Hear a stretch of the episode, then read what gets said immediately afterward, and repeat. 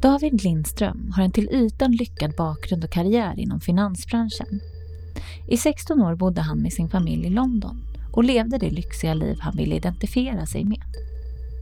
Men spiralen snurrade på och för att stå ut med all press han la på sig själv började han ta sin flykt i alkohol och droger. Till sin fru sa han att han behövde dessa releaser för att kunna stå ut med sitt arbete som var skälet till att de kunde leva så fint som de faktiskt gjorde.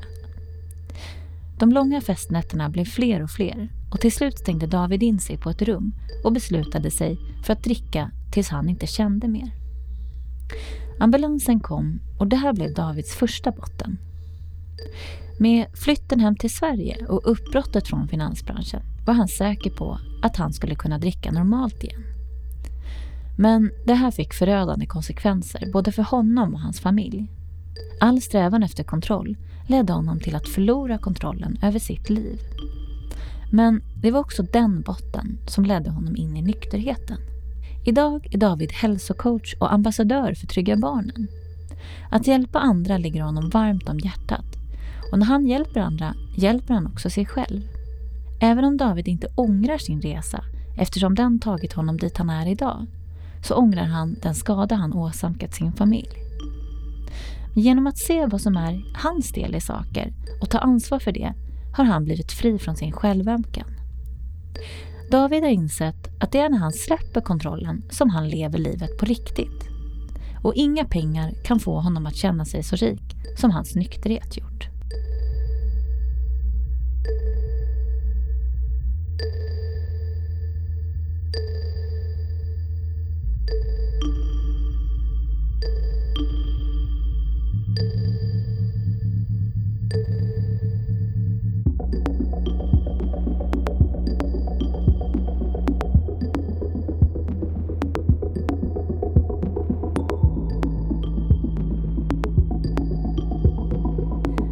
Välkommen till Medberoendepodden David.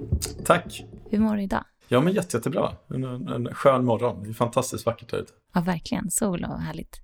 Eh, jag tänker, eh, vill du beskriva dig själv lite kort och vad du sysslar med och sådär? Absolut. Så jag är, eh, jag är 43 år gammal. Och jag är, just nu idag så arbetar jag som, som hälsocoach och så har jag ett litet tradingbolag. Och, och ja, jag har typ ändrat mitt liv ganska drastiskt då. Från min ja, jag jobbade som penningmäklare i 18 år, så två år i Schweiz och sen 16 år i London. Och till, till jag då hade min, eh, ja, min, min första botten då kan man väl säga i London när jag då flyttade från London till, till Sverige. Eh, och sen så tog det mig ett tag innan jag kom till insikt att, eh, att jag fick min andra botten här ungefär efter ett år i Sverige. Jag trodde ju först det var finansbranschen som var, var det stora felet så kan man säga. Men jag, det kom jag till insikt efter ett år här att det kanske inte var så. Hur ser en liksom klassisk dag ut i Davids liv idag? Idag så är en klassisk dag. Men ja, vi vaknar, eh, vi går upp, eh, jag ställer fram frukosten och sen så, ja, så äter, vi, äter jag och min fru frukost med våra barn. Vi försöker faktiskt äta frukost och middag nästan varenda dag. Det ligger väl någonting i det här liksom family who eats together stays together. Liksom. Uh, och så, det har alltid varit väldigt, väldigt viktigt för mig just den här, för jag hade ju inte riktigt sån uppväxt med, uh, ja, mamma och pappa var, flög på Grönland så då var, då man borta en månad, hemma en månad. Uh, så just det här, jag vet inte, det har, det har alltid suttit väldigt, väldigt viktigt med att man ska äta tillsammans. Liksom. Um, så vi, vi gör det och sen så, sen så börjar jag checka mail efter min fru tar tar barn till skolan och så börjar jag liksom checka mail, gå igenom och ringer kunder och så vidare. Och, eh, och sen så går jag, jag går ju väldigt, väldigt ofta på möten på min tolvstegsgemenskap. Eh, så det gör jag ungefär tre gånger i veckan och det är ungefär vid lunchdags. Så jag, jag brukar ju köra de mötena eftersom jag då kan vara med familjen på kvällen. Liksom. Så det, det, det är möten, businessmöten och eh, ja, så ser min dag generellt ut. Liksom. Mm. Sen har vi ganska, det är, det är ju, eh, jag arbetar extra som, som instruktör på Klättercentret en gång i veckan ungefär. Och, och så, så, så har jag scout, eh, ledare vakt som scoutkår också, så det går ändå. Så tiden går när man har barn liksom. Men det, det, ja, jämfört med hur mitt liv såg ut i London så är det ju en fantastisk eh, livsstil faktiskt. Det, det var ju någonting jag inte riktigt förstod där, men jag har, jag har förstått det nu. Så. Nu pratar du lite om din barndom. Vill du berätta lite om hur din uppväxt såg ut? Ja, alltså jag har haft en, en väldigt, väldigt Uh, jag får säga vild uppväxt, men det, det är kanske är fel ord. Men, men ganska sanslös uppväxt. Eh, alltså både min mamma och pappa var flygkaptener på Grönans flyg. Eh, och det betyder att precis som typ en oljeborrigg, att man arbetar en månad och sen är man hemma en månad och så arbetar en månad. Och är, det så att det var liksom jullov eller, eller sommarlov så, så var vi ju uppe på Gröna kanske två månader eller, eller till och med tre månader ibland och tog ledigt. Då det betyder att mina föräldrar kunde vara här i Sverige lite längre då. Men det var en väldigt en massa resande. Eh, innan de till och med började jobba på Gröna så flyttade vi väldigt mycket i Sverige. Jag, alltså jag har bott, det brukar vara så lite party joke att just, eh, jag har ju bott typ 15, om inte mer, platser i hela Sverige. Liksom, från norr till söder. Liksom. Jag är född i Malmberget men jag har bott verkligen överallt i Sverige. Och sen Norge, sen eh, bodde vi i Köpenhamn också. Men så gick på Sigtuna så bodde min mamma där. Eh, och så har vi jag har varit på Grönland, jag har gått i skolan på Grönland. Och sen, eh, då, då bodde jag, när jag började min penningmäklarkarriär om man ska kalla det, det var ju, det var ju Schweiz då, i Nyon, mellan Genève och Lausanne. Så där bodde jag då ett och ett halvt, nästan två år. Och sen så blev jag förflyttad till London. Och så bodde vi där i 16 år. Så, alltså min, min barndom, tidiga barndom, det var ju liksom du vet, man flög till, ja, man flög till Grönland och lekte där. Alltså, man kan säga att så här, andra barn kanske lekte i eh, sandlådan, jag hoppade på isberg. Liksom. Det, en väldigt, väldigt, alltså väldigt, väldigt vild uppväxt men väldigt, väldigt intressant och rolig uppväxt. Liksom. Nu nämnde du mamma och pappa, hade du några syskon eller har du några syskon? Ja, jag, så jag, jag har två, två halvbröder på min, eh, min pappas sida och en halvsyster på min mammas sida. Och så har jag en, en eh, alltså, vad säger man egentligen, alltså en, en syster som min pappa och hans grönländska fru adopterade. Så adoptivsyster, men ja. Jag tänker så här, skolgång och så med det här flyttandet. Hur påverkade, hur påverkade det din skolgång helt enkelt? Jag, jag var aldrig liksom särskilt intresserad av skolan. Jag, jag började nästan bli intresserad av skolan på andra ring i gymnasiet. Liksom. Det var då jag kanske började liksom sätta igång och, och studera. Och det, det blev ju, ja, skolgången blev ju därav. Liksom. Jag kom ju på i typ ja, andra ring att jag skulle vilja, jag ville komma in på Östasienlinjen och det var ju precis där när Japan kickade igång så jag ville liksom läsa Östasien Uh, och gå den, gå den vägen liksom. Nu blev det ju en helt annan väg. Vad skulle du säga i, i din familj, vad skulle du säga att, eh, vilken roll hade du? Vad, hur var du som person? Jag, jag var helt klart den, den, eh, den galna lilla personen liksom. Det var, jag var väldigt, väldigt väldigt, väldigt fylld med energi, om jag nu ska säga så. Det, var, det går ju liksom till och med det är så här historia att min mamma inte ens liksom vågar ta in mig på en, en, en matvaruaffär. Liksom. Eh, det är liksom en, en gammal rolig historia när jag till och med liksom kryper in i en sån här liten, eh, vad heter de där små lockers, alltså säkerhetsskåpen precis när man går in där. Liksom. Och jag vägrade komma ut och hon skulle bara köpa någonting, någonting litet. Varpå hon hon bara, vet du om sak? Det här var ju typ i, alltså uppe i, det var väl Kiruna eller Malmberget, Gällivare någonting så, så hon tänkte, men då går jag bara in och köper den, då får du sitta här helt enkelt. Och så, så sitter jag in och precis när min mamma kommer ut och bara tar ut mig därifrån, då kommer ju liksom två stycken gamla tanter och då tror de att verkligen att min mamma har låst in mig det så var det inte, det var helt, helt, ja, helt galet. Liksom. Mm. mm. Men jag, jag, var, jag var väldigt, väldigt vild helt enkelt. Väldigt glad men väldigt, väldigt vild. Hur blev det i tonåren? Hur var det då? Tonåren så blev jag väl, eh, jag ska säga så här att, att från att, från att det, det, var så att jag, jag, när min, min mamma och pappa skildes ungefär när jag var, eh, hur gammal är man när man går i Ja, men det var väl typ vid sjuårsåldern när de separerade. De var inte gifta, de separerade. Ehm, då, då gick jag och min pappa och min syster gick med min mamma. Eh, mina, mina två bröder är mycket, mycket äldre så de, hade, de var redan utflugna för länge sedan. Liksom. Men eh, men jag, jag, jag, ska säga så att jag, jag var lite halv... Det var mest lek liksom. Tills jag, tills min, jag liksom fick... Jag, jag hade inte så mycket kontakt med min mamma faktiskt på, på ungefär ett och ett halvt år. Nästan efter de separerade. Men sen när jag liksom fick kontakt med henne och liksom träffade min syster igen och sådär. Då, då lugnade jag ner mig lite kan man säga. Ehm, och började väl då, redan då liksom intressera mig för tjejer och hur jag var klädd och hur jag skulle se ut och allting sånt där. Så jag, jag, jag lugnade ner mig. Men, eh, och då, då, då, då flyttade vi också ner till, eh, precis efter de här, när de, hade, när de hade separerat så fick jag ju då då fick ju min pappa lite panik då, för han, eftersom han var borta en månad och hemma en månad så var han ju tvungen att skaffa en extra mamma kan man säga. Och då, då träffade han hade träffat en grönländsk eh, kvinna uppe på Grönland som han då liksom flyttade ihop med i, i Sverige. Eh, och eh, ja, det, det var ju så att, att eh, jag kan ju själv tänka att min, min styvmamma Eva då, som var inuit från Grönland, hon, hon hade ju inte det särskilt enkelt heller i sin ungdom kan jag tänka. Så hon, hon, ja, hon var också lite, lite sjuk i den här sjukdomen då. Så det var, det var även om, om det var jag kommer ihåg Norrköping, roliga saker, så var det väldigt, väldigt jobbigt också. Eh, det var väldigt, väldigt jobbigt. Eh, jag tror faktiskt Eva hade ganska svårt att acklimatisera sig till, till Sverige. Liksom. Eh, och självklart med pappa borta liksom, och åka fram och tillbaka. Och så skulle hon ta hand om två barn. Liksom, och kanske inte hade jättemycket vänner och så, så blev det en ganska svår situation för henne. Liksom.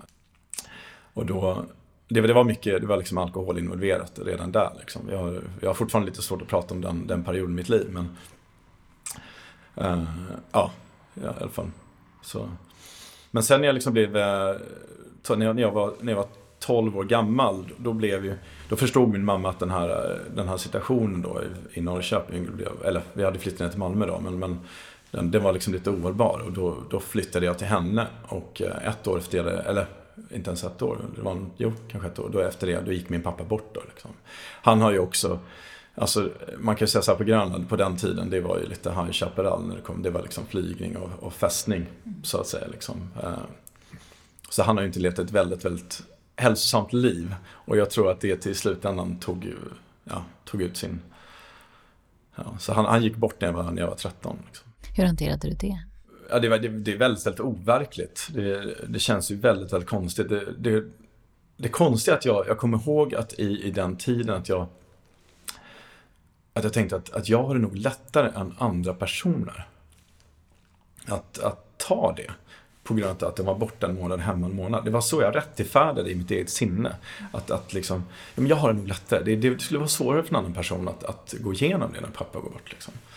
Men nu blir jag väldigt känslig när jag tänker på det nu. Det är lite lustigt. Ja, i alla fall. Um, så på något vis så, ja, jag väl hanterade det bara på det. Liksom. Jag, jag tryckte undan känslorna skulle jag säga. Liksom. Det, det var nog det jag gjorde. Jag tyckte det var otroligt jobbigt när andra skulle liksom prata om det med mig. Liksom. Just du vet, läraren kom fram och kramade en i skolan och så. Liksom. Det, det ville jag liksom inte. Jag hade inget intresse av det. Jag ville liksom inte känna liksom, där, redan på den tiden. Liksom. Vilket är roligt med tanke på hur det gick, hur det gick sen med, med att inte känna efter. Mm. Du var inne lite grann på det här med alkohol. Mm. Hur, när kom du i kontakt med alkohol första gången? Hur, hur var den relationen?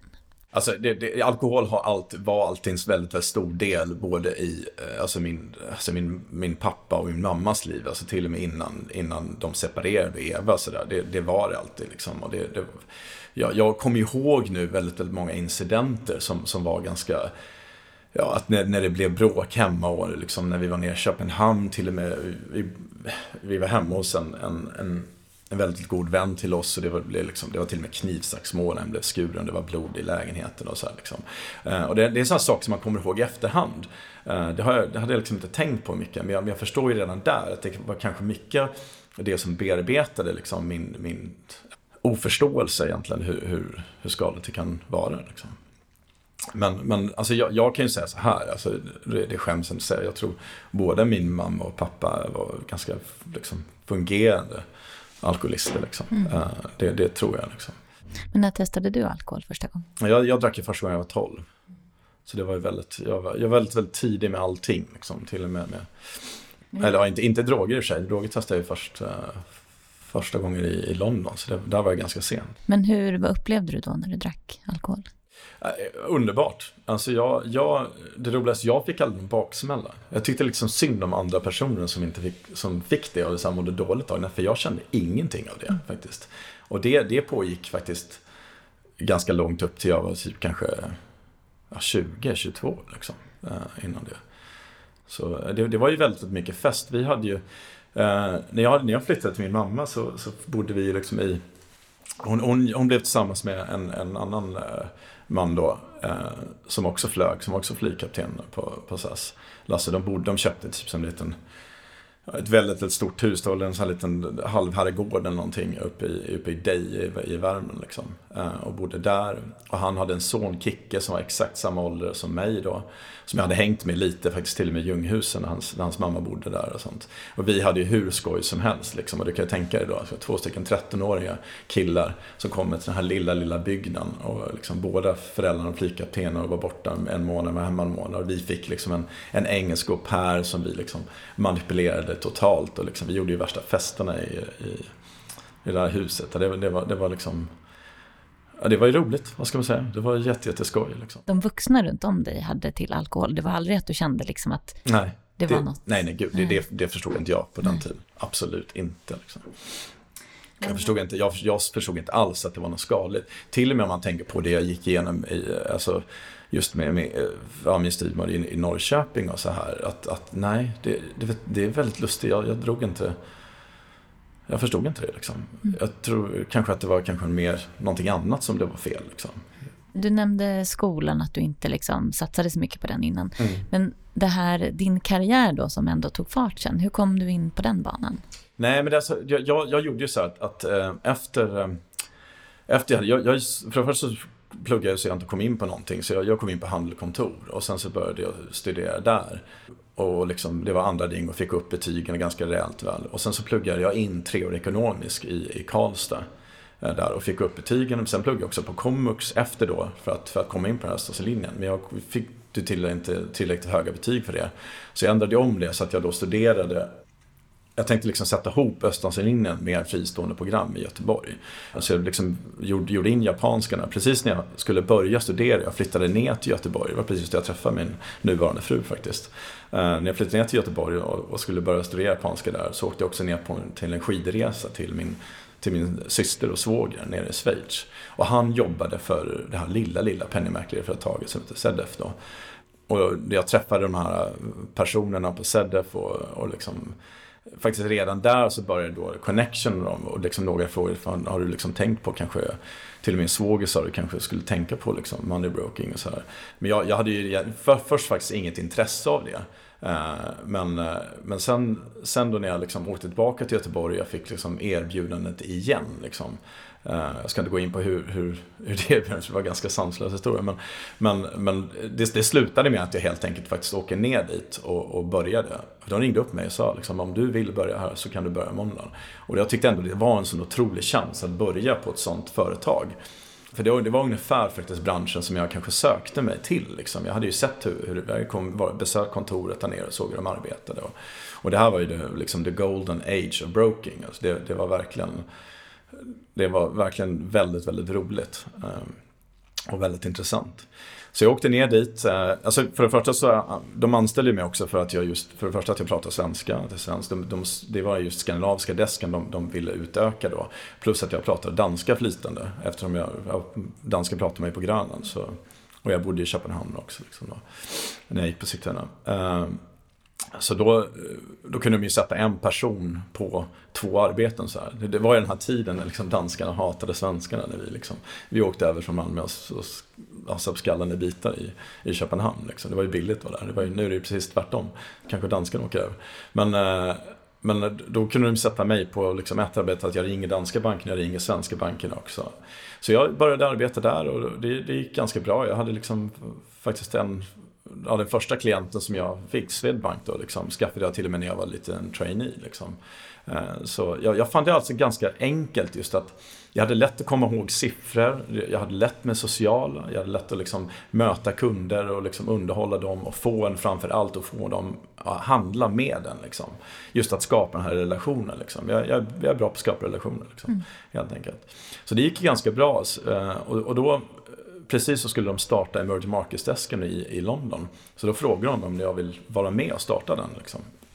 Och då sa jag, men gud, det här är ju det här är jättebra, då kan jag liksom göra min egen liten deal där. Liksom. Så jag åkte över dit och, och startade den och satte igång. Eh, och sen byggde liksom, vi började egentligen på, med checken då, så utgångspunkt checken. Och då tyckte inte jag det gick så bra. Så jag började ringa de polska bankerna och liksom bygga upp den det, de relationerna med de polska bankerna och det, det gick jätte, jätte, jättebra. Eh, så, och sen så fortsatte ju liksom att jag då gick, som gick från eh, alltså bara till tra alltså trainee i Schweiz då till vanlig broker och sen så senior broker och sen så fortsatte jag även hela vägen upp till, till desk manager och till slut så ja, blev partner på BDC. Nu är inte det partner precis som delägarskap utan, men, men, ja, men det, det, gick, det gick bra. Hur lång tid, vad talar vi om liksom, tidsmässigt? Alltså, så jag var i Schweiz i ja, det är ett och ett halvt, två år någonting. Och sen så flyttade jag till London. I London var jag ju 16 år. Så det, ja. Och det, det sjuka är när man, när man verkligen är i, i Schweiz så tänkte jag, alltså du kan tänka när man kommer till, till det var ju precis i början så jag tjänade inte stora pengar när jag kom till London utan jag delade ju lägenhet med liksom en gammal vän från Sigtuna och hans, hans engelska eh, polare. Liksom. Men en väldigt, väldigt rolig men, men väldigt intensiv eh, period i mitt liv. Det är mycket festande. Det är liksom, allting handlar egentligen om det. Man, man åker till London bara för att arbeta. Liksom. Man, man, får nästan, du får nästan tunnelvision på att, att det är det enda det som gäller. Liksom.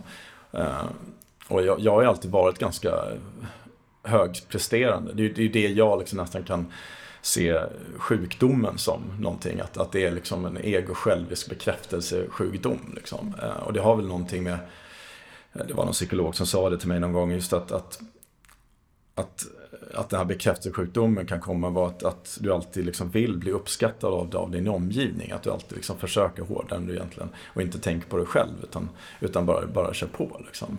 Uh, och jag, just, just jag tänker så här med bekräftelsesjukdomen, alltså, bekräftelsesjukdomen var inte det om ett skrik att vara älskad. Liksom. Det, det, och det, det, det är kanske det som sjukdomen faktiskt börjar bygga på. Liksom. Mm. Till, slut, och till slut så kommer man till den, till den stunden när man liksom inte helt enkelt orkar med sina egna känslor. Liksom. Mm. Du pratade om att du var ganska duktig på att bygga relationer och sådär. Mm. Vad tror du att det kommer ifrån? Eh, jag, jag, tror faktiskt att just det, jag skulle snarare säga det sociala, det, det har jag utan tvekan eh, alltså alltid haft ganska lätt med. Eh, jag, jag tror alltså om man flyttar så mycket som jag har, då är det inte direkt svårt att komma in i en ny miljö och göra sig hemmastad. Det är så här, så, folk frågar mig liksom, vad, vad känner du dig mest hemma? Jag, menar, alltså, jag ser inte frågan så, utan jag, jag gör mig själv hemmastad där jag är. Liksom. Så jag är van vid det. Liksom. Så, så är det liksom. jag, jag, jag, märker ju det med, till och med min, min fru nu, att jag, jag har ju liksom inga problem alls att flytta till ett nytt ställe och sen liksom, ja, börja bygga upp det på en gång. För henne tar det lite, lite mer tid. Liksom. Hon vill ju vänja sig och så här. Liksom. Det, ja, det är bara en helt... Hur eh, träffade du din fru? Jag träffade min fru när jag pluggade här faktiskt på, på komvux. Eh, och tyckte att jag liksom skulle, ja, jag, jag ville bara träffa en tjej helt enkelt. Så jag pluggade med en annan tjej som, som jag eh, det här är faktiskt lite lustig historia, men mm. eh, som faktiskt satte ihop mig på en blind date med, med, med min fru. Då. Eh, och det, det roliga är att jag tror faktiskt inte hon var så, var så intresserad att jag faktiskt skulle tycka om Karin. För hon satte ihop mig med en person som har totalt andra intressen av, av det jag har. Men, men det, det blev ju det blev ju bra till slut. Alltså, vi har ju varit tillsammans i ja, 21 år. Så det, eller 22 år snart. Men hur eh, hanterade hon? Jag tänker, till exempel så sa du att du flyttade till London själv och sådär. Mm. hur funkade er relation under allt? Nej, alltså det, hon kom ju ner till, när jag, när, jag var, när jag bodde i Schweiz så kom hon ner och var där i åtta månader. Hon pluggade på Stockholms universitet så hon var inte riktigt klar än just med sina studier. Så hon kom ju ner dit och var där åtta månader och sen så blev jag förflyttad till London och då efter åtta, eller sju, åtta månader, då, då flyttade hon också till London. Just, alltså hon var väldigt, väldigt glad över att jag flyttade till London, för det var, i Schweiz är det nästan omöjligt att bara komma ner dit och få ett jobb. Liksom, och, särskilt jobb det som hon sysslar med. Liksom. Hon är ju i mediaindustrin. Liksom. Mm. Så, så att, att jag flyttade till London var nog, blev hon nog väldigt, väldigt glad över. Hon åkte över dit och hon fick jobb nästan på en gång. Liksom. Mm. Så hon fortsatte sin bana i, i, i media, då, i tv. Och när fick ni ert första barn? Så vi fick 2006 fick vi vårt första barn, eh, Nora. Och sen så, ja, och sen så 2010 så fick vi vårt andra barn. Liksom. Så jag kan ju säga, ja, frågan kom ju här då, liksom, hur mycket de har märkt av liksom, resan. Och det, jag, jag, tror att för den yngsta så tror jag inte hon har märkt eh, så mycket, men den äldsta, jag har frågat henne. Jag, jag, jag är ganska öppen just med mitt beroende. Alltså, de har varit med på möten och, och allting så jag, jag, jag, tror just att Alltså lösningen ligger i, precis som jag har sagt i den här artikeln, att bryta skammen. Alltså jag, jag, jag är öppen så mycket som jag tror att de kan förstå. Liksom. Eh, det, det, det tror jag är, är rätta vägen. Liksom. När då ditt första barn, då säger vi, kom in i, i ditt liv. Mm. Hur, eh, hur förhöll du dig till ditt, eh, din karriär då, så att säga? Hur, hur såg din situation ut? Jag, jag jobbade hårdare.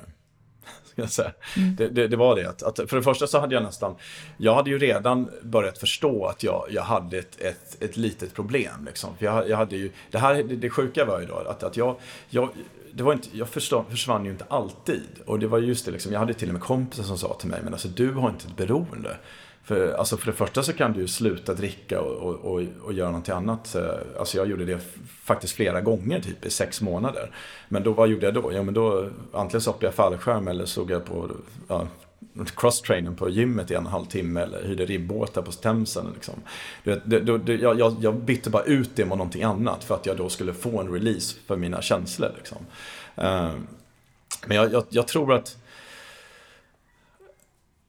jag, jag, jag, eller jag, jag hoppas att, att, att, att, det inte var så, så bemärkningsvärt för, för just min, min, ja, min, min äldsta dotter. Då, liksom. att jag, jag har frågat henne hur mycket hon såg, hur mycket hon märkte av de här tiden. Hon säger, nej men jag, jag kommer inte, liksom inte riktigt ihåg det. Liksom. Mm. Så däremot min fru, det är en helt annan fråga. Mm. Men när skulle du säga i din, som jag förstår rätt så var det lite i London, det, ditt festande kanske drog på mm. ordentligt. Mm. Så, här.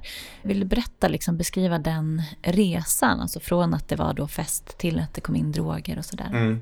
Alltså, det, så jag, jag, var i, jag var i London i, jag skulle säga, nästan två år innan jag, innan jag testade droger första gången. Liksom. Det har ju alltid varit, alltså sen jag var 13 så har det alltid varit väldigt, väldigt mycket fest. Liksom. Det har varit väldigt, väldigt mycket alkohol. Jag, jag kanske är liksom uppvuxen, alltså, jag kom i kontakt med, London, med droger i London så var det fortfarande så här, liksom, du vet, någonting som man såg på Miami Vice nästan. Liksom. Det, det, var, det var ju på den tiden. Liksom. Mm. Uh, men jag tyckte aldrig det var liksom någonting kanske kanske fel. Men, men, men jag började heller liksom aldrig, alltid ta droger väldigt, väldigt mycket förrän faktiskt, eh, jag skulle säga de, de senaste de senaste åtta åren i, i, i London. Åtta, tio åren liksom. Då, då, då blev det mer märkvärt att, att om man gick ut så skulle man liksom inte bara dricka utan, utan göra det där också. Liksom. Just för att man piggar pigg och för att helt enkelt alkohol kanske inte var så jäkla roligt längre. Liksom. Det var, det var ett, ett steg till ett annat steg. Liksom. Mm. Så det började ju liksom med att bara vara roligt. Jag ska vara kul. För det första att, att jag inte, inte bara det rolighetsskapande, men att jag har ju rätt att ha roligt. Liksom. Jag, jag är ung och det, man, du vet, man tänker till och med då att, att, när jag får barn så ska jag sluta, sluta med det här. Liksom. Men, men det konstiga är att när, när du får barn så blir ju faktiskt, det är inte så att känslorna går ner när du får barn. Utan faktiskt just det här att du ska prestera, att du ska lyckas, du ska ta hand om allting blir, blir ännu, ännu mer högre. Så att dina känslor blir maximerade av allt det här. Mm. Så, och det, det har jag ju sett väldigt mycket i, i vår gemenskap. Alltså alla som säger att när jag får barn så ska jag sluta ta droger. Men, men, men i de flesta fall har jag ju sett att så är det ju liksom inte. Och så var det verkligen för mig. Att det, det, det blev absolut inte så. Det var kanske att jag höll, höll, gjorde de här det var, då breaken, att det, tre till sex månader. Och, och ett hälsosamt. Men alltså förr eller senare så kom jag alltid till en punkt där jag inte orkade längre. Och liksom jag, jag, jag, det var ju hemskt på den tiden liksom, i, i London. Alltså jag, för det första så att, att, att jag jobbade och att vi hade sådana otroliga omkostnader med, med skola och resor. Att jag i mitt, mitt huvud hade att vi skulle ha den här livsstilen och, och liksom tjäna så mycket, mycket pengar. Då blir det så att man, man sätter sån otrolig ribba på sig själv. Och när man, liksom inte, när man inte alltid uppfyller den då orkar man inte med sina känslor. Och då, vad är lättast då liksom, att komma bort från känslorna? Ja, men det är ju helt enkelt ja, som jag sa, Luch Touchwood reality parties och, och, till min fru sa jag mina releases. Då. Det, mm. det, var så jag liksom manipulerade henne för att, för att förstå att herregud, jag har så svårt jobb, jag jobbar så mycket bara för att vi ska kunna ha det här livet. Mm. Jag måste också kunna få fly ibland och komma undan. Liksom. Uh, nu blev ju de den här flykten, de här releaserna blev ju tätare och tätare till, i slutändan i London. Då var det ju liksom till och med, ja, alltså herregud, en gång varannan vecka, om inte en gång i veckan. Liksom. Det, det, var, det, det, det konstiga var att, att även om jag försvann från jobbet så ofta så, så blev jag inte av med jobbet. Liksom. Det... Vad menar du att du försvann från jobbet så ofta? Nej men alltså, det var, det var ju så att, att, att när jag gick ut och festade så kunde jag ju festa från allting liksom från ja, från liksom 6, 7, 8, 9 på kvällen till, till 10 dagen efter. Liksom. Det, det var det. Alltså. Det, det var oftast när jag försvann, då försvann jag liksom i 24 till 36 timmar. Liksom. Uh, när man inte fick tag på mig. Men var det alltid fest eller det var inte så att du använde? Det slutade alltid i någon lägenhet någonstans där man bara satt och, och pratade med likasinnade personer om, om idiotiska världsproblem som man trodde att man skulle kunna lösa. Liksom. alltså, totalt patetiskt. Men, men, det är ju det att man, man, man vill ju bara komma bort. Man orkar inte med sig själv. Liksom. Det, det, och det, det, det, det sjuka är att skammen blir ju bara liksom ännu större ju längre tid på kvällen eller på morgonen som den här tiden går. Och, och, och man börjar liksom till och med säga, ah, men nu har det gått så långt, nu har jag fuckat upp för mig själv sen mycket, så nu gör det ingen skillnad om jag liksom sitter här i fem timmar till. Liksom. Uh, det, alltså, det, det, det, är som, det är som fruktansvärd liksom, känsla som går igenom när man liksom inte ja, när man inte orkar med längre. Liksom. Mm. När man inte orkar känna. Liksom, efter. Och det, det, det, gör så att man trubbar ju av, det trubbar av mer och mer och mer skulle jag säga. Liksom. Det, det, jag märkte till och med, även om jag då säger att jag inte orkar mina känslor så märkte jag också i slutet Lonna att jag nästan hade liksom inte några känslor kvar längre. Liksom. Att, att jag kände mig så totalt avtrubbad. Så det, kunde, det krävdes inte mycket för mig för att jag liksom då skulle känna den här frustrationskänslan bygga upp inom mig, bygga upp inom mig och sen så bara säga, nu orkar inte jag mer. Och så, och så drog jag ut liksom. Mm. Men du skötte ändå ditt jobb parallellt med det här? Ja, eh, det beror på hur man ska säga det. Men mm. jag blev inte av med jobbet i alla fall.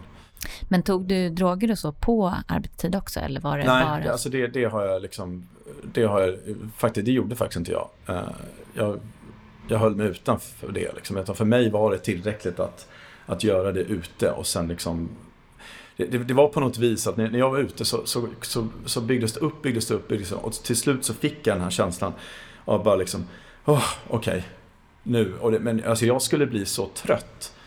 Jag, jag skulle bli så trött så att, att, liksom, att slita ut mig själv så mycket för att den här liksom ångesten skulle försvinna. Så att, att det, det, alltså väldigt, väldigt ofta så krävdes det att jag, att jag festade tills, tills jag verkligen liksom, vet, slocknade av.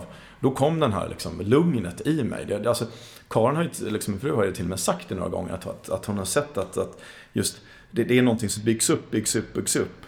Och sen så drar det ut och så slappnar du av. Och då var du liksom så här, ganska avslappnad i, ja, Alltså i början så var det ju längre, då kunde det vara liksom sex månader eller nio månader. I, I slutändan så kanske det var en vecka, två veckor. Men hur hanterade din fru det här? Alltså hon, hon gjorde ju sitt bästa för att hålla ihop familjen. Det var det hon gjorde liksom.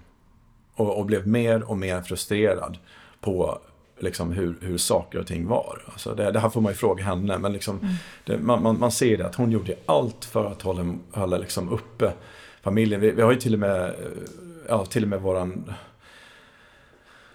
Alltså, det är inte au pair, men liksom, alltså tjejen som hjälpte oss med barnen, hon, hon var ju liksom heltidsanställd hos oss. Liksom. Och, och, hon har ju till och med sagt nu att men herregud, jag har inte märkt någonting. Och då förstår du själv hur, mm. hur duktig min fru var på att dölja det här. Liksom. Uh, och jag gjorde, jag gjorde i och för sig också allting för att dölja det. det alltså, allting var viktigt, ansiktet utåt var ju det viktigaste. Liksom. Och det var det man, man hade. Liksom. Mm. De visste ju om det på mitt, mitt, eh, alltså mina kollegor och så här kanske visste om det. Men liksom där höll man ju också skyddade liksom varandra så att säga. Mm. Men det var ingen som sa någonting eller frågade dig? Nej, alltså till och med när, om jag försvann och min, min fru ringt jobbet. Då det kan ju till och med så att, någon sa, nej men, han, ja, men vi såg säkert honom men liksom, han kanske gått direkt till arbetet. Och liksom, sådär, liksom. Just för att uppehålla den här fasaden. Liksom. Alla gör ju det. Mm. det. Det är ju det som är så hemskt. Liksom. Mm. Och man, man tror att man skyddar men egentligen så kanske man gör någonting helt annat. Liksom. Och jag, jag gör ju det själv. Men den här eh, situationen då, alltså din fru måste ju reagera på att det blev liksom eskalerade, det blev värre och värre. Ja. Eh, pratade hon, frågade hon dig eller försökte hon ställa dig mot väggen någonting eller hur? Ja, alltså gång, gång på gång på gång på gång liksom.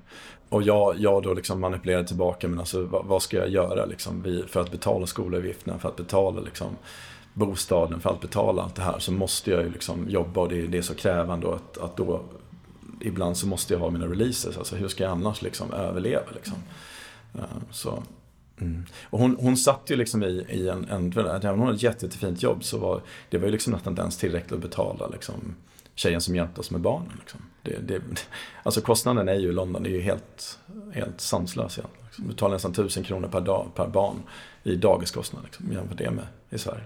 Det här festlivet måste ju också ha kostat ganska mycket pengar. Jo, jo Och det, för mig, det var ju där, det var ju där liksom, om man gör av med så mycket pengar som jag gjorde när man var ute så, så tar ju det ut sin toll. Liksom. Och, och alltså, det var ju faktiskt så att, att kommissionen gick ner mer och mer. Så liksom, ekonomisidan blev ju totalt, totalt liksom katastrofal. Liksom. Och det, det, var ju också, det som var, jag, utan tvekan så var ju det därför jag till, till slut kollapsade. Jag förstod att det här, ja, det är kört. Det, det, det går liksom inte längre. Liksom. Mm. Och man försöker ändå hålla i och liksom arbeta. Jag, till, I slutändan så gjorde jag ju till och med så att jag istället för bara att handla i emerging markets så började jag handla liksom eh, Afrika och liksom handla med, med New York-bankerna också.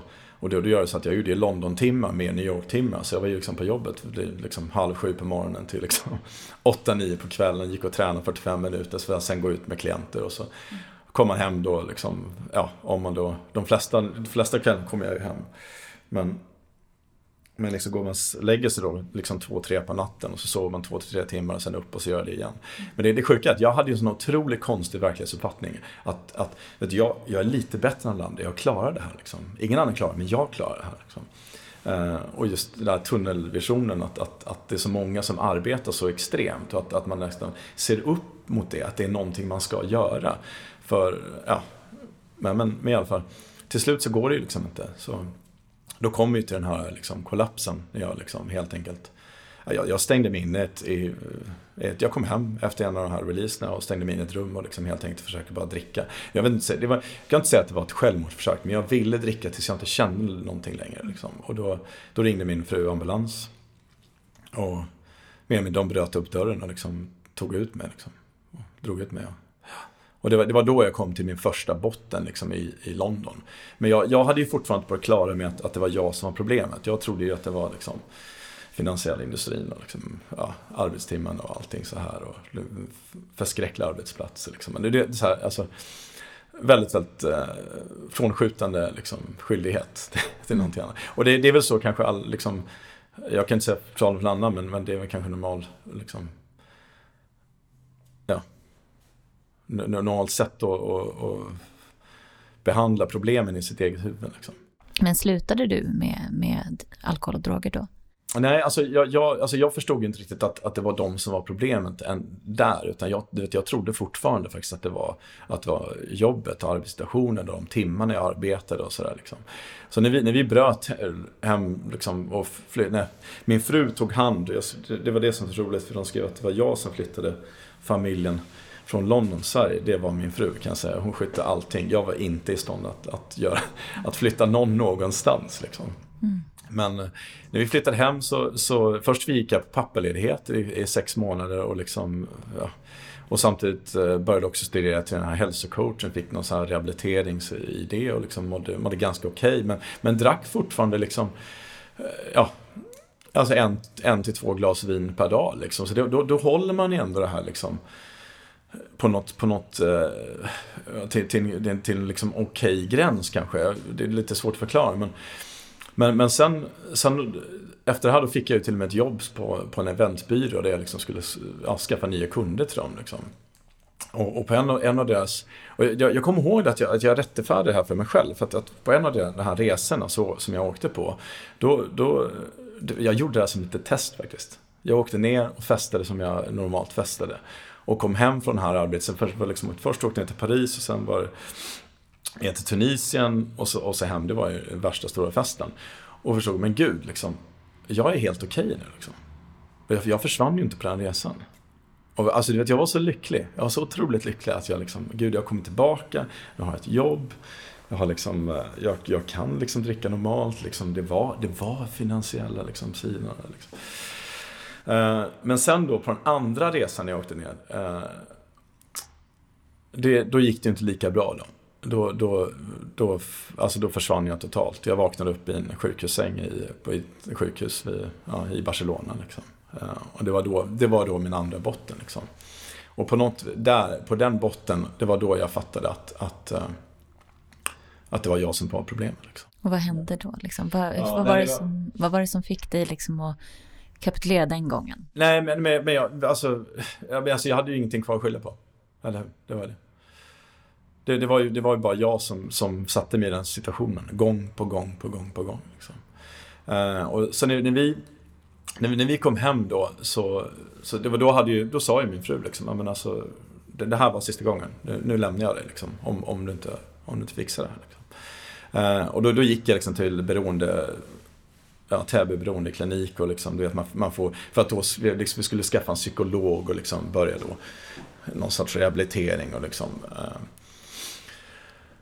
eh, och, och, och jag gick där och, och ja, gjorde mitt bästa och försökte liksom uppehålla någon, någon sorts liksom ansikte utåt fortfarande. Då liksom. Men, men jag, var, jag var totalt bruten. Det, det, det, som, det som jag, jag, jag kan tänka så här att, att hela min liksom hela, hela vägen i London, så, så vet, i min tanke så var det så att jag försökte ju skydda familjen. Jag försökte till och med skydda min fru och allting sånt här. Och liksom uppehålla allt det här genom att arbeta hårdare och prestera bättre och tjäna pengar och så här. Ehm, men, men alltså, min, min, min, punkt var ju aldrig att jag skulle liksom skada henne på något vis. Utan det, det var ju hela tiden skydda henne. Men, men jag kom ju till insikt när vi kom. Det här, det här är liksom det här är känsligt. Det här. Men, men, när vi kom hem då, när jag kom hem från Barcelona och vi åkte till, vi åkte till Sankt Göran då nästan på en gång. Liksom, vi, och gick in dit och träffade en läkare. Uh, och när vi satte oss ner med läkaren där så, så var det då att, att han direkt vände sig till min fru och frågade, ja vad kan vi hjälpa dig med? För hon såg helt förstörd liksom. Jag kom igen från Barcelona. Sitter där liksom och ser relativt jävla fräsch ut då liksom. Jag är lite halvbrun och så här liksom. Och han trodde att det var hon som hade Just det, det har jag öppet svårt liksom. Förlåt mig själv. Mm. Det, var, det var otroligt jäkla jobbigt faktiskt. Uh, men, men liksom jag kan säga så här liksom att det jag, jag kan ju liksom aldrig, jag kan aldrig ogöra hela den här resan liksom. Det kan jag inte göra. Och jag, jag, liksom, jag, jag säger så också att jag, jag skulle vilja ogjort liksom all skada mot särskilt min fru. Och liksom mina barn och min familj och, och vänner. Liksom. Men, men jag liksom, på något vis så känner jag liksom, den resan jag gjort nu och, och hur jag mår idag. Jag skulle inte vilja göra den skadan mot mig själv. För jag har ju verkligen gjort den liksom, personen som jag är idag har ju, har ju blivit till av den resan. Alltså det, det, det, det är det ju liksom så. Jag, Ja, det, det, det, det, det, det, det, det är väldigt, väldigt jobbigt. Det, det är utan tvekan väldigt, väldigt jobbigt. Och jag, jag, jag kan ju säga så här att, att i det här, jag, jag, jag, kan bara försöka göra så bra jag kan just nu liksom, för att gottgöra henne. Det, det kommer jag liksom göra resten av livet. Liksom. Mm. Eh, det, det, var liksom intressant, alltså, i, i tolvstegs gemenskap som jag går, det gör man också så här gottgörelse till till alla sin närhet. Uh, och, och, jag tycker det var, det är därför jag, där har jag fått en av mina stora liksom, punkter där, jag, där det verkligen, du vet, poletten klickade ner liksom, du vet. Ja, jag hade ju skrivit en gottgörelsebrev som jag tyckte var jätte, jättebra, självklart. Uh, och liksom suttit med en sponsor och sen så när jag, när jag skulle ge den till min fru så, så öppnade inte Karin hans brev liksom. Så var liksom, inte mera ord, David, handling. Och det, det, liksom, det lever jag väldigt, väldigt mycket för nu. Jag tycker liksom det... Jag, jag kan liksom just... Hela mitt liv nu så försöker jag liksom börja göra så bra jag kan och sen, och sen lämna över. Liksom. Och det är just, just försöka just, just släppa förväntningarna på mig själv och släppa förväntningarna på den andra. För det, det, var, det var ju så som, som jag liksom levde mitt liv förut också. Just det här otroligt stora kontrollbehovet på allt och alla. Liksom. Jag, kontrollerar allting för, för att man är så otroligt rädd för att förlora kontrollen. Liksom. Men om, om jag liksom kontrollerar allting i min närhet, vad som händer, då, det är att, att de flesta gånger så sker faktiskt sakerna precis som jag har velat de sker. Men det gör ju också efter ett tag att, att omgivningen blir otroligt jävla tråkig. Det är ju det. Och det har jag, det har jag verkligen lärt mig nu. Alltså just om jag släpper förväntningarna på mig själv, släpper förväntningarna på andra, då blir liksom då blir omgivningen plötsligt intressant. För att ovissheten vad som kommer hända blir spännande. Mm. Och det, det, det, det, är väldigt, väldigt, det är en väldigt, väldigt häftig, häftig sak. Man liksom börjar till och med liksom om, om man liksom inte, det, det var, så var det ju förut. Alltså jag, vet, jag kunde ställa en fråga till dig. Jag hade redan svarat på frågan in i mitt huvud. Jag var totalt ointresserad vad du, vad du egentligen hade, skulle säga. Liksom. Mm. Och, och, och, det, där har du ju verkligen sjukdomen lite på den här, liksom, mm. i sig själv. Liksom. Men den här situationen då, när han, läkaren då frågar din fru. Mm. Eh, vad var det liksom, varför tror du att det tog så hårt? Alltså, någonstans så har det ju liksom... Eh... Jo, jag, jag, vet, men det, alltså det, jag, jag förstod ju verkligen hur, hur jag vet inte, men, men där förstod jag verkligen hur mycket jag hade skadat henne. Liksom. Mm. Uh, för jag, jag, förut, särskilt i London så tyckte jag inte det var så farligt. Mm. Det var mm. att jag försvann då och då. Liksom. För min huvud så sa så jag liksom, vänta här nu. Jag tjänar fortfarande pengar till familjen. Jag liksom betalar fortfarande som en man ska göra. Mm. Du vet den här gamla idiotiska tanken. Jag gör fortfarande det jag ska göra. Att jag bara försvinner då och då. Är liksom, alla går ju ut och festar, eller hur? Alla ska ha väl roligt och så här. Men det var ju det att, att om sanningen ska så var det ju kanske ingen som gjorde precis som jag gjorde. Att de försvann i 36 timmar. Det, det var ju, men, men jag ja, rättfärdigade det med att, att jag tyckte att, att jag jobbade så hårt och, och, och sådär. Liksom. Men jag vågar inte titta på mig själv helt enkelt. Det, det var det som var problemet. Men var det där någonstans, för jag tänker nu, du pratade om en, ja, du vände dig till liksom en, en klinik snarare, mm. men sen hittade du till tolvstegsprogram. Ja, alltså, det, det var, alltså jag måste ha sett en, en flyer eller någonting där jag, där jag såg det tolvstegsprogrammet som jag är med i. Liksom. Uh, och det, det, det är jag otroligt tacksam över. Men jag, jag, jag, kan idag ännu inte svara på precis vad det var. Men, men det kom bara till mig att jag måste gå just dit. Uh, nu kan jag inte nämna det, men, men, uh, men alltså det var så att när, när jag gick dit, de första, de första, möt, första mötena, då, då trodde jag helt enkelt att det var, det var någon sekt. För de pratade liksom lite om, om Gud och, och sådär. Eh, en högre makt och sådär. Det hade jag väldigt, väldigt svårt för för den tiden. Liksom. Nu, har jag, nu har jag en helt annan bild om vad egentligen vad, vad det är. Men, men, eh, men just på mitt, mitt, mitt fjärde möte, det var då jag träffade min nuvarande sponsor också. Och när han, när han, liksom, när han berättade sin historia eh, och liksom de känslorna som han kände, det var ju, det var ju precis som att, alltså han, det var ju, han, han satt och pratade om mig. Liksom. Det, det, det, var, det var så skrämmande.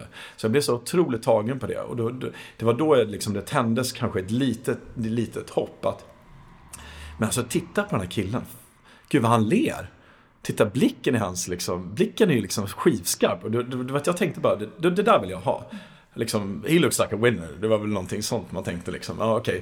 Och precis som allt annat som jag gör i mitt liv, 110 liksom. Då, då körde jag liksom. Och det, det, det var, jag har jag har nästan slagit på mig själv för att jag tycker det har gått lite lätt för mig i, i programmet ibland. Men, men jag har, eftersom jag pratade med min fru, hon liksom till och med sa så här.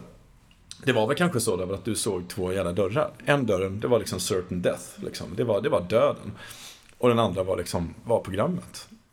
Så jag, jag, jag körde det rakt av. Liksom. För jag, jag mår väldigt, väldigt bra. Det, och det, det skumma är ju liksom att, att efter att ha gjort de här stegen och, och lyssnat på någon annan än mig själv och liksom bara, bara gjort det som någon annan har sagt till att jag ska göra.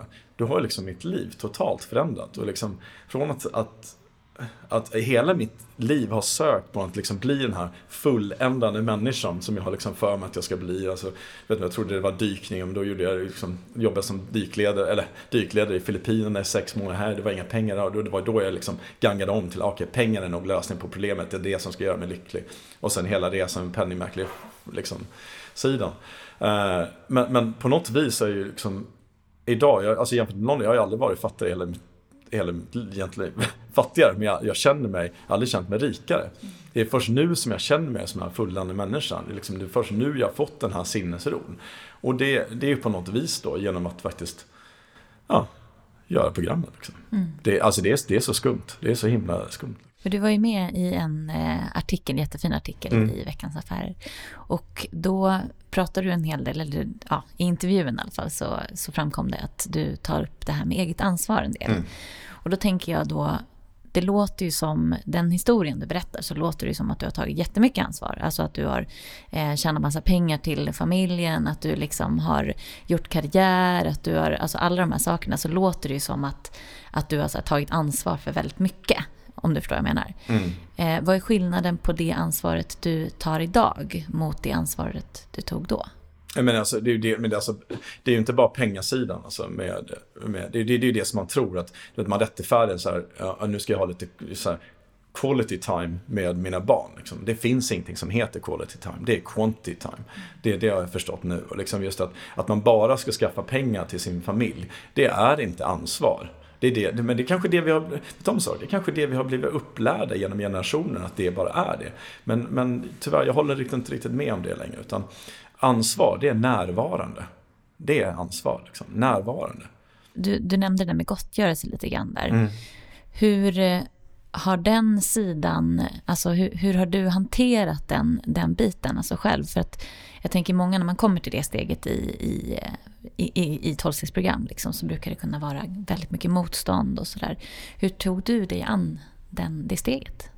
Nej, alltså jag, jag, gjorde det så bra jag kunde faktiskt. Det, det var det liksom. För, för mig så är ju verkligen en, en, en gottgörelse är ju, du kan ju inte gottgöra någon annan person om du inte förstår den andra personen.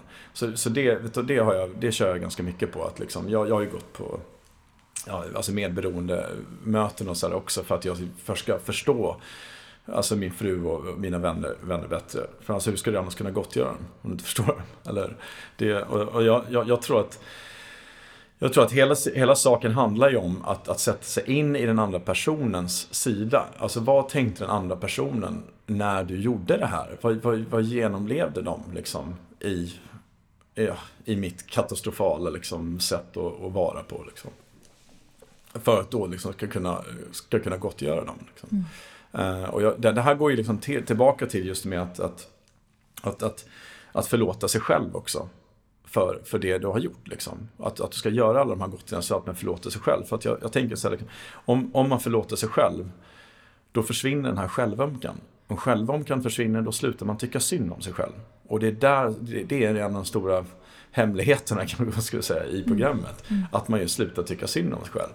Och det är då man ser sin del, att, att, det liksom att, att allting man gör har faktiskt konsekvenser.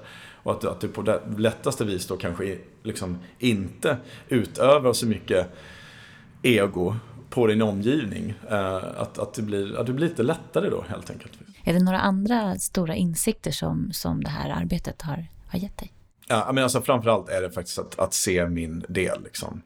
Eh, det, det, det tycker jag är otroligt, otroligt viktigt. Du har pratat om några eh, mekanismer säger jag här. Dels det här med högpresterande, eh, dels det här med kontroll och sen också lite grann det här att du har kunnat på något sätt smälta in lite i olika omgivningar. Liksom.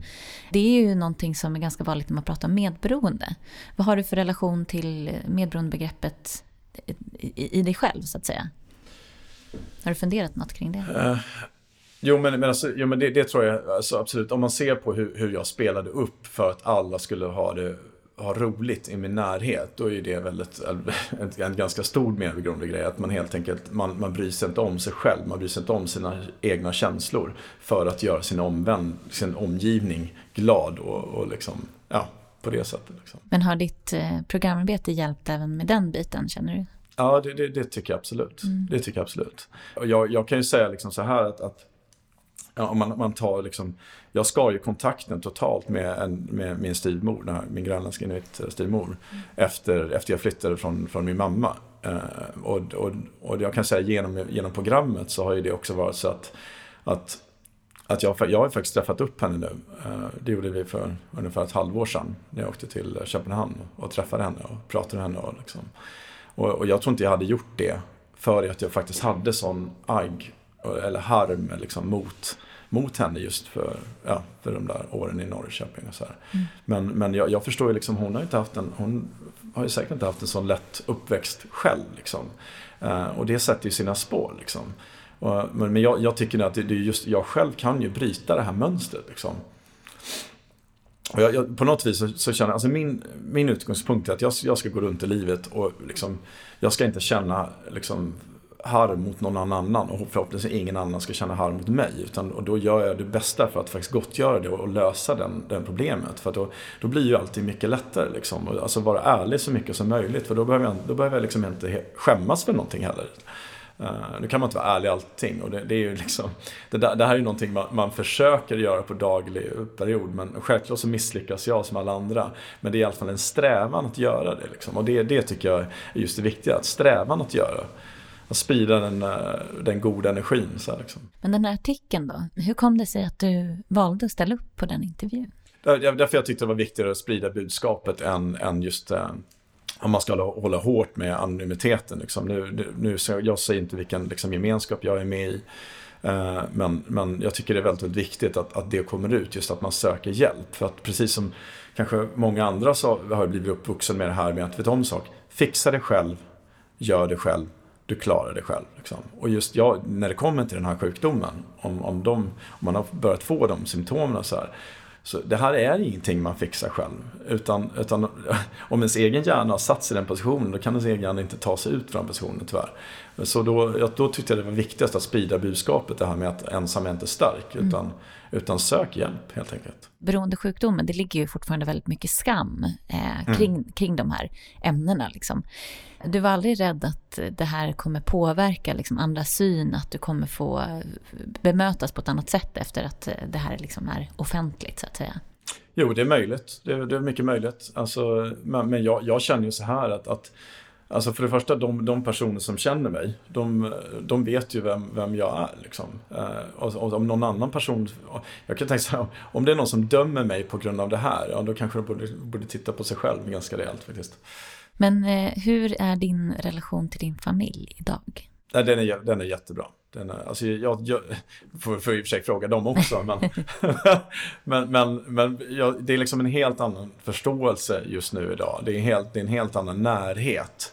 Uh, så ja, nej, men det, jag, jag tycker den är bra. Men det här, du pratade lite i början där om din dotter och så. Hur tänker du kring det där? Alltså varför, varför tänker du att det är viktigt att, att ta med henne i, i det, eller dina barn i det? Att, att, de, att du är öppen med din situation och sådär?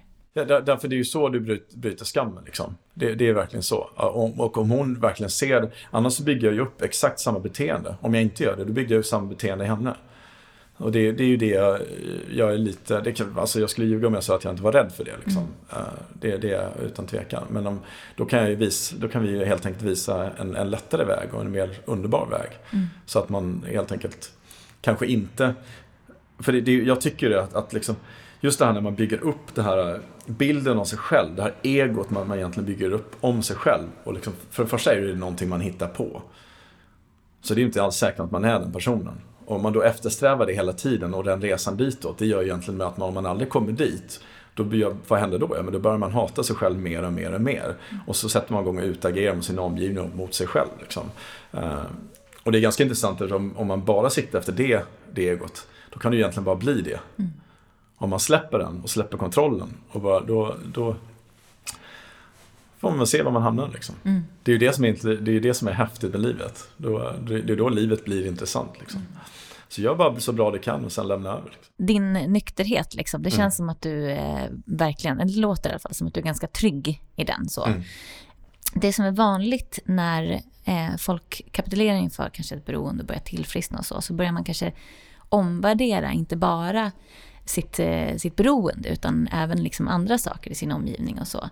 Idag jobbar ju du som, som coach, hälsocoach och så. Har det varit viktigt för dig att gå den vägen, även med ditt arbete och, och din omvärld och sådär? Jo men, jo, men det tycker jag absolut.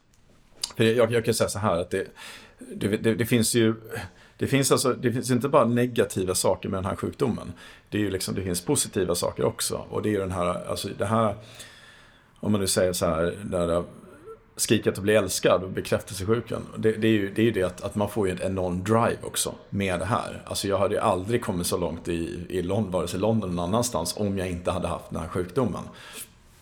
Men, men eh, och det, det gör ju också drivet att jag, just att jag vill hjälpa andra människor att kanske se det här och just komma in i det här tänket att, att just att se din del och hur mycket som, som du kan påverka och vilka mycket, mycket lättare liv du, du får när du gör det. Ja, jag, jag kommer fortsätta det. Jag, jag har märkt att om jag hjälper människor, då hjälper jag ju också mig själv på något konstigt vis. Hur ser du på framtiden? Väldigt lyckligt. Väldigt lyckligt. Men jag har ingen aning vad som kommer hända. Men, men det, det, är också det som är spännande. Eller? Om du tänker tillbaka på eh, din resa, så här, du var inne lite grann på det tidigare. Liksom. Mm. Men eh, det här med ånger och, och att, eh, att inte ångra sig och så. Du pratade om att du till exempel ångrar det du har gjort mot andra och sådär. Men varför ångrar du inte det du har gjort mot dig själv? Ja, för då hade jag inte kommit till den insikten jag har idag. Liksom. Mm. Då hade jag inte funnit den sinnesro jag har idag. Mm. Att bara liksom, helt enkelt att verkligen må bra. Mm. Det, och känna sig väldigt, väldigt trygg i sig själv. Liksom. Det, det, det stod ju någon så här, så här i... Alltså, det var just när att, att jag, genom, genom att jag faktiskt förstörde mig själv så, så så, liksom, så lärde jag känna mig själv. Liksom. Mm. Att återuppbyggnaden gjorde att jag verkligen kom hem i mig själv. Liksom. Och i, i mitt, mitt fall så har det just när det bara kommit till mig själv så har det ju precis varit det. Mm. Det är precis det. Uh, så, så jag kan ju, jag kan ju väldigt många gånger, många, den här kollapsen i London, det, det kan man ju säga, det var ju liksom the trigger point faktiskt. Uh, men, men, så jag ser den här kollapsen i London, det var ju den bästa sak som någonsin kunde hända mig. Liksom. Jag har ju kommit till Sverige och liksom haft, fått ett fantastiskt liv på grund av det. För jag har ju också det i min personlighet, jag slutar inte, jag ger inte upp, jag stoppar inte. Liksom. Jag sa ju det också till min artikel, min, min favoritcitat var ju “Where you stop, I begin”. Mm. Och så har det, det, det är den här tävlingsinstinkten eller bekräftelsesjukdomen eller sjukdomen i sig som är det. Men, men, men, eh, men tack och lov så, så fick jag den här totala kollapsen och, och, det var ju det som behövdes för att jag skulle säga nej. Alltså förstå, men herregud det går inte längre. Liksom. Men om, du, om det är någon som lyssnar på den här situationen, det är inte så att man behöver liksom rent praktiskt har varit med om allt det du har. Men man kanske känner igen sig i bitar och så. Mm. Vad har du för rekommendationer? Vad ska man göra? Ja, men alltså, alltså, I alla fall då skulle jag faktiskt säga sluta lyssna på dig själv och sök hjälp. Och liksom gå igenom och se vad du kan ta för steg för att bättra på. Bättra, bättra dig själv. Liksom. Vi låter det bli sista orden. Tusen, ja. tusen tack David. Tack så jättemycket. Tack. Vill du veta mer om David och hans verksamhet kan du gå in på www.healthclimber.se. Och vill du veta mer om medberoende kan du gå in på vår hemsida. www.medberoendepodden.se är adressen. Du får också hemskt gärna gå in och rösta på oss via iTunes. Det gör det lättare för folk att hitta till Medberoendepodden. Och I sociala medier heter vi Medberoendepodden. Följ oss där.